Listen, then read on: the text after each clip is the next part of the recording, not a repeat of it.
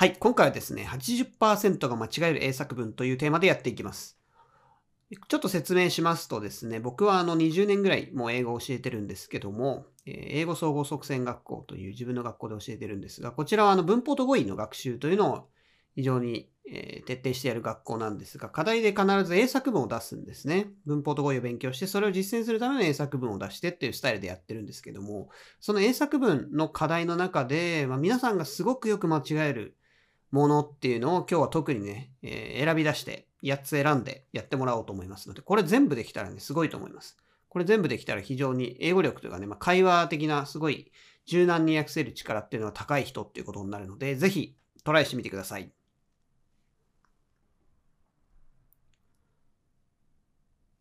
はい。まず1個目なんですけども、こちらはね、うんと、職場を想像してください。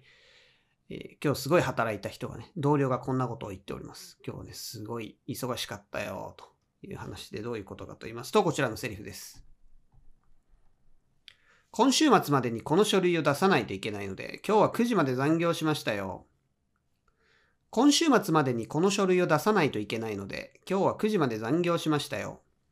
もう一回いきます。今週末までにこの書類を出さないといけないので、今日は9時まで残業しましたよ。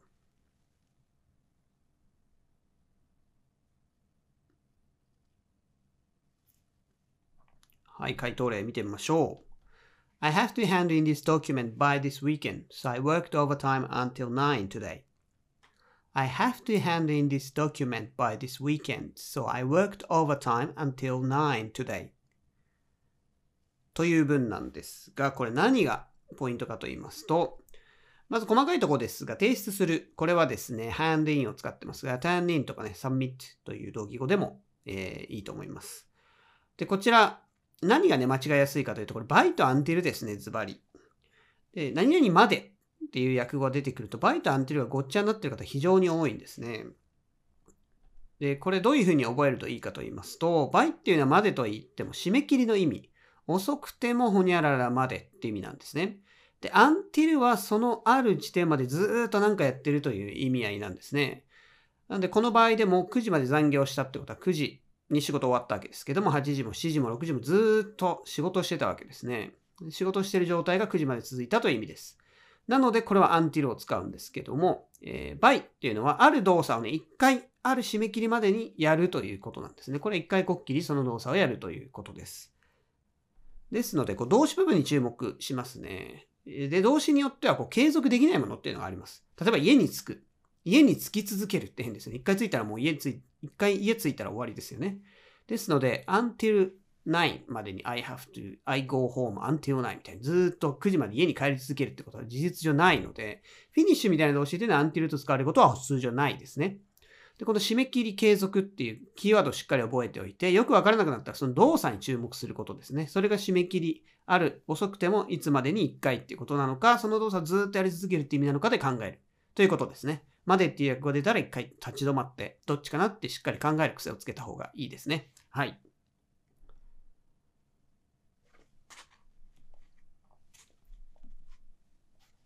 はい。次行ってみましょう。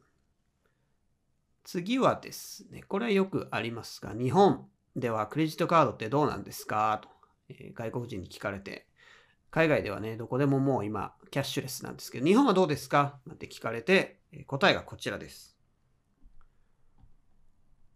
ほとんどのコンビニでクレジットカードが使えます。ほとんどのコンビニでクレジットカードが使えます。もう一回いきます。ほとんどのコンビニでクレジットカードが使えます。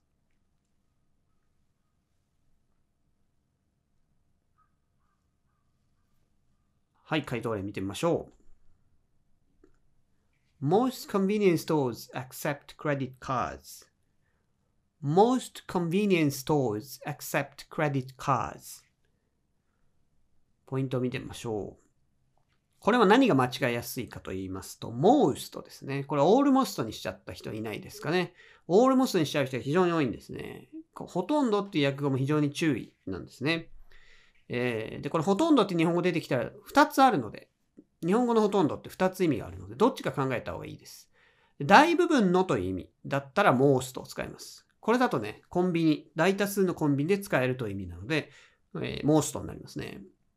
じゃあ一方、ホール、オールモストってどういう時に使うかというと、何々に近いと言い換えられるほとんどであればオールモストですね。日本語で言うとどういうものがあるかというと、ほとんどゼロ、ほとんど詐欺、ほとんど嘘、もう90%嘘ですと。もう90%嘘に近いということで、何に近いというニュアンスの、えー、意味のほとんどであれば almost を使うということですね。で、こう、どちらに言い換えられるか考えるといいと思います。でこの文なんですけども、他のポイントで言うと、クレジットカード使えるというところ、もちろん You can use credit cards という言い方でも OK ですね。はい。えお店とかで、ね、クレジットカード使えますか？なんていう時に Do you accept credit cards? ということが多いですね。こう accept とかね。あと、まあ take とか使ってもいいんですけども、えー、まあこれは一応豆知識とかね、うん、参考までに覚えておいてください。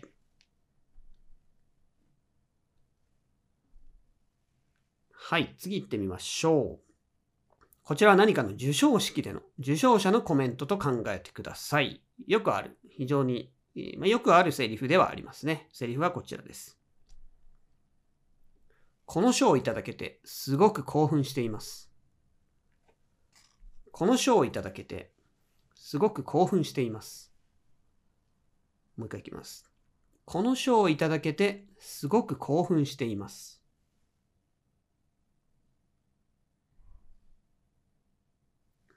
はい、回答例を見てみましょう。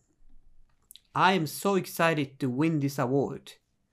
I am so excited to win this award. はい、ポイントを見てみましょう。これはですね、何が間違いやすいかというと、こうすごく興奮している。興奮しているってなってますね、日本語でいくと。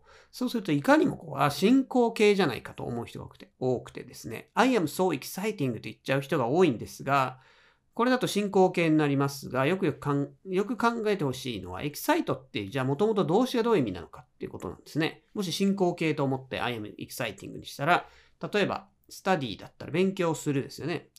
I am studying English とすると、私は英語を勉強している。勉強するから勉強しているになるわけですね。エキサイトはもともとどういう意味かというと、エキサイトという動詞は、誰々を興奮させるって意味なんですね。つまりこの動詞を進行形にすると、私は誰かを興奮させているって意味になっちゃうんですね。自分が興奮してるって意味にならないんですね。もしエキサイトが興奮するって意味の動詞だったら、I am exciting で私は興奮してるって意味に確かになるんですけども、エキサイトって動詞自体が興奮させるなので、これを進行形にしたところで私は興奮させているになっちゃうんですね。なので、英語で興奮してるって言おうとしたら、私は興奮させられているっていう、受け身にしなきゃいけないっていうことなんですね。なので、これ日本語とずれていると。何々しているという時は、普通は進行形でいけるんですけど、エキサイトに限っては、エキサイトというかね、サプライズとか、こういう感情を表す動詞っていうのは全部同じなんですけども、例えばサプライズも誰々を驚かせるという意味になるので、これも I am surprising とすると、私は誰かを驚かしてるという意味になっちゃうんですね。なので、ここが少し日本語とずれているために間違える人が多いんですね。えー、なのでこの感情の動詞、感情の表現、エキサイトもそうですけど、サプライズ。これ全部同じルールですね。please、喜ばせる。I'm pleased で私は喜んでるって意味なんですけども、これ全部同じルールなので覚えておきましょう。こちらの文章でいきますと、今、賞をいただけてっていうのを win 使っておりますが、win が一番一般的ですが、別に get でもいいと思います。はい。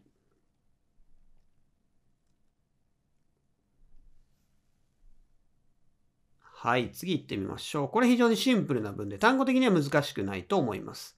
この人のね、えー、過去の経験なんかを話してるわけですね。はい。セリフはこちらです。10年前に北海道に住んでいたことがあります。10年前に北海道に住んでいたことがあります。もう一回いきます。10年前に北海道に住んでいたことがあります。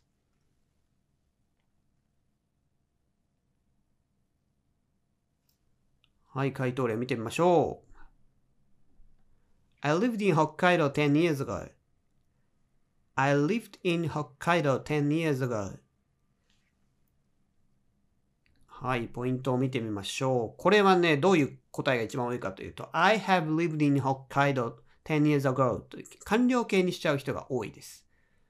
えー、これはなぜかというと、おそらくね、その、高校なんかの教科書で現在完了形というのは経験継続完了ですって、すごい刷り込まれるんですね。で、そうすると、あ、経験とか継続とか完了のニュアンスになったら完了形を使わないといけないんだって思い込んじゃってる人が多いんですけども、いや、そんなことは実はないんですね。えー、経験が全て完了形でないといけないわけじゃなくて、逆に例えば過去形、もう過去起こったことって、過去自分がやったことって全部結局経験なんですよね、本当は。なので過去形でも全然経験の意味って出るわけですよ。で、経験を全て完了形で表さないといけないっていうのはまず間違ってると。経験という意味もありますが、経験が全て完了形じゃないといけないっていうことじゃないんですね。むしろこういうルールがありまして、何々あごとか when ほにゃらら、何々した時と何年前と、こう過去の一点を指す言葉がある場合、これ現在完了形使わないですね。使えない、使わないってことですね。現在完了形っていうのは過去のある一点から現在を結んで、過去のことが今に何か影響を及ぼしているとか、過去と現在を結んで使う時制なので、過去何々でしたっていう、何か一点表す言葉がある場合には、ま使わないというルールがあるんですね。こういう性質があるので、えー、まあ、これを覚えておくといいと思います。現在完了形っていうのはそういう、必ず経験だからダメというわけじゃなくて、こういうケースバイケースとかオプションですね。もしこれ10 years ago がなければね、I have lived in 北海道、以前住んだことがあるって意味であれば、えー、完了形を使っても OK です。10 years ago とか、when 何々っていう、えこれ過去の一点を出す言葉とは使わないっていうことなんですね。はい。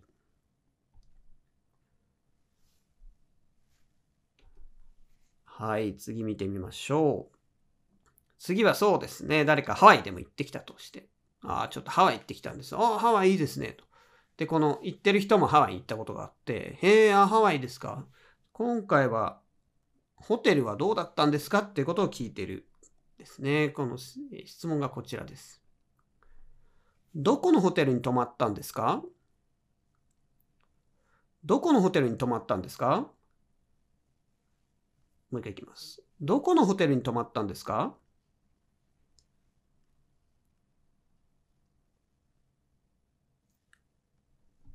はい、回答例見てみましょう。What hotel did you stay at?What hotel did you stay at?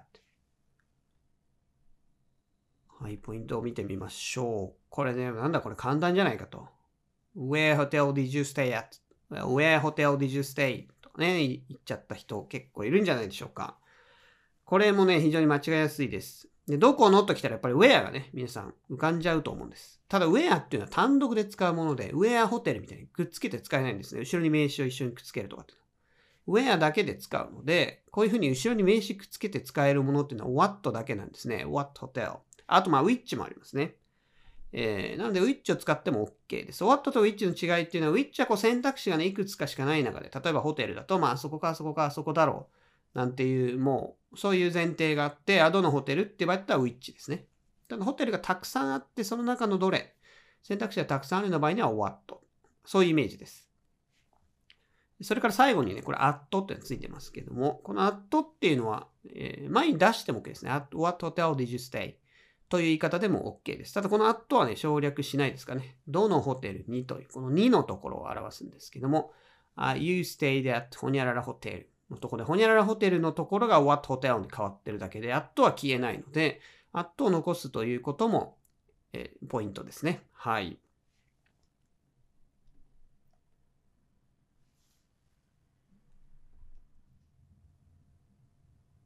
はい。次はですね、友達が何か地方にいると。地方にいる友達がなんか東京に来るとかいう話をしててさ、と友達にね、雑談してて。あ、そうなんだ。ね。そういう雑談してる状況と考えてください。そして、あ彼女いつ来るのかな楽しみなんだよね。っていう話で、セリフはこちらです。いつ東京に来るのか彼女に聞いた。いつ東京に来るのか彼女に聞いた。もう一回いきます。いつ東京に来るのか彼女に聞いた。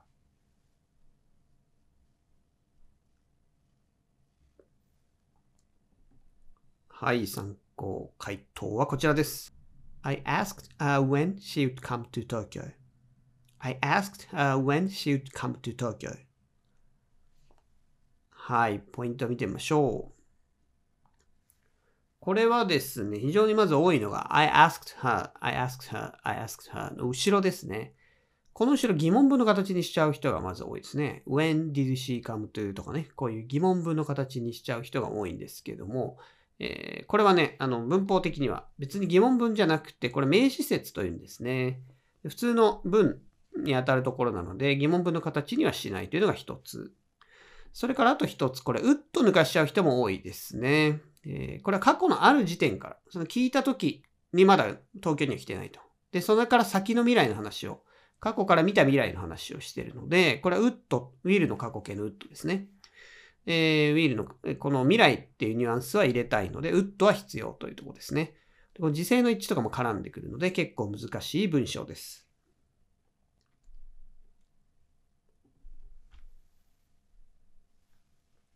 はい。次はこれは、まあなんでしょうね、雑談ですね。この前さ、それすごい会社の外で大きな音がしてさ、何かと思ったら、こんなことでしたよ。っていうような状況を想像してください。セリフはこちらです。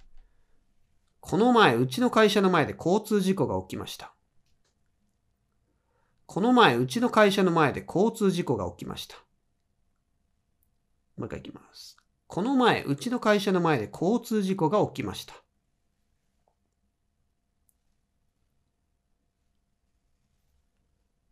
はい、回答例見てみましょう。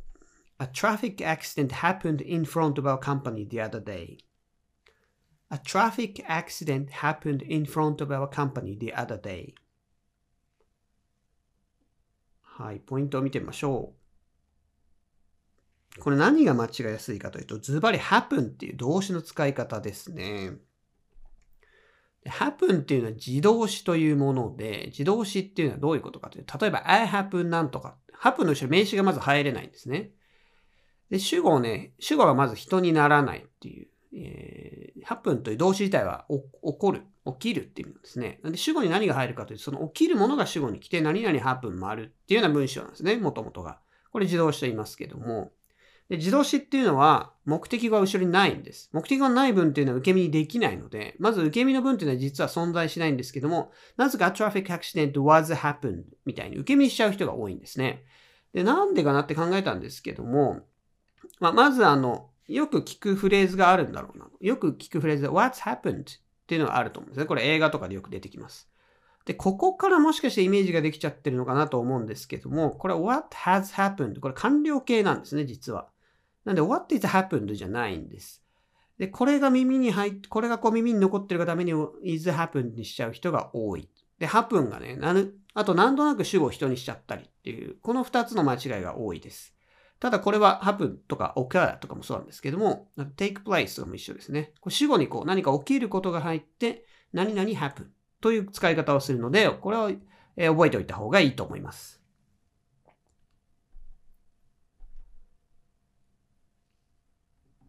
はい、最後行ってみましょ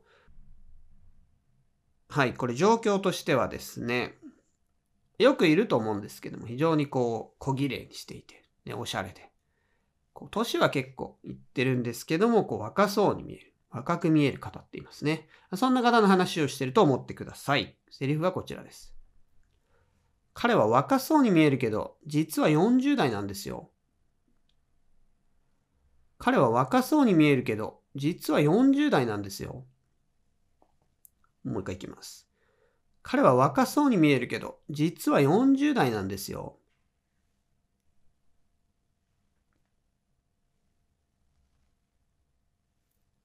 はい、回答例見てみましょう。He looks young, but he's actually in his 40s.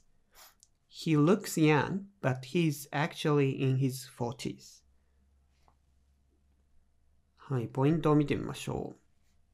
これはね、何が多いかというと、実は2つトラップが仕掛けられてますね、この文には。